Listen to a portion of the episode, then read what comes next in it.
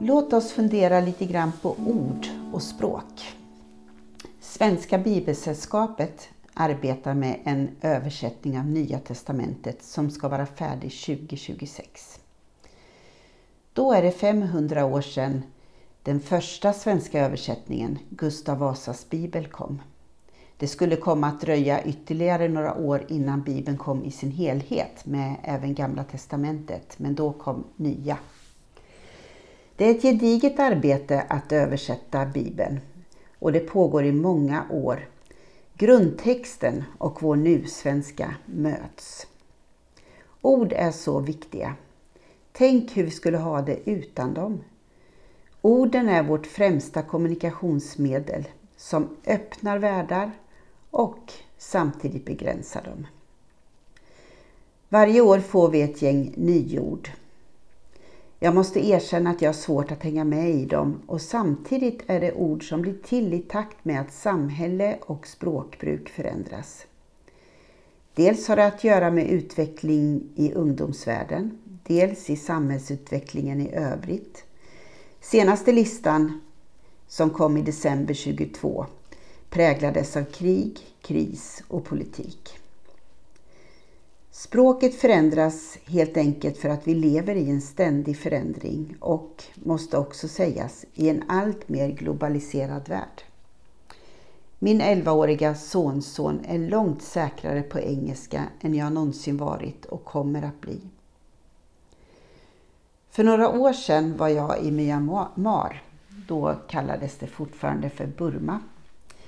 Där mötte jag en lärare från Kashinfolket som direkt frågade om jag var släkt eller kände till Ola Hansson. Han föddes 1846 i Åhus, Skåne och utvandrade till USA som 16-åring. Därifrån sändes han som missionär till det som då kallades Burma och levde bland Kashinfolket. De hade inget skriftspråk vid den tiden och i samband med att Ola Hansson som missionär ville ge dem Bibeln på sitt eget språk utvecklade han ett skriftspråk åt dem. Läraren jag träffade var så tacksam och det var eh, väldigt hög status att vara svensk och menade att de skånska diftongerna var en bidragande orsak till att Hansson lyckats. Det var inte bara det att han kom med evangeliet till folket, utan det att de fick ett skriftspråk förändrades deras framtid genom att de fick ta emot ny information och de kunde samtala med varandra med hjälp av orden.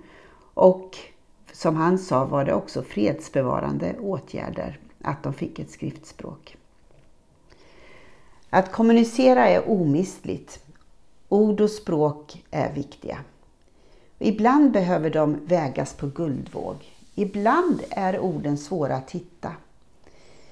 Men vi behöver jobba på att finna språk för det gudomliga och mysteriet i vår samtid, för våra barn och unga, för folk i världen som ännu saknar. Och vi behöver lyssna till skapelsens språk. Låt oss be. Livets Gud, du som skapar med hjälp av ord.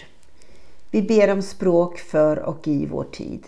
Hjälp oss möta barn och unga med ord och bilder som skapar hopp och framtidstro.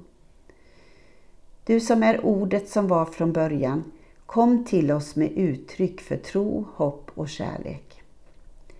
Vi ber för barn och unga i Ekumenia. Vi ber för äldre generationer som ger av tid, engagemang och tro.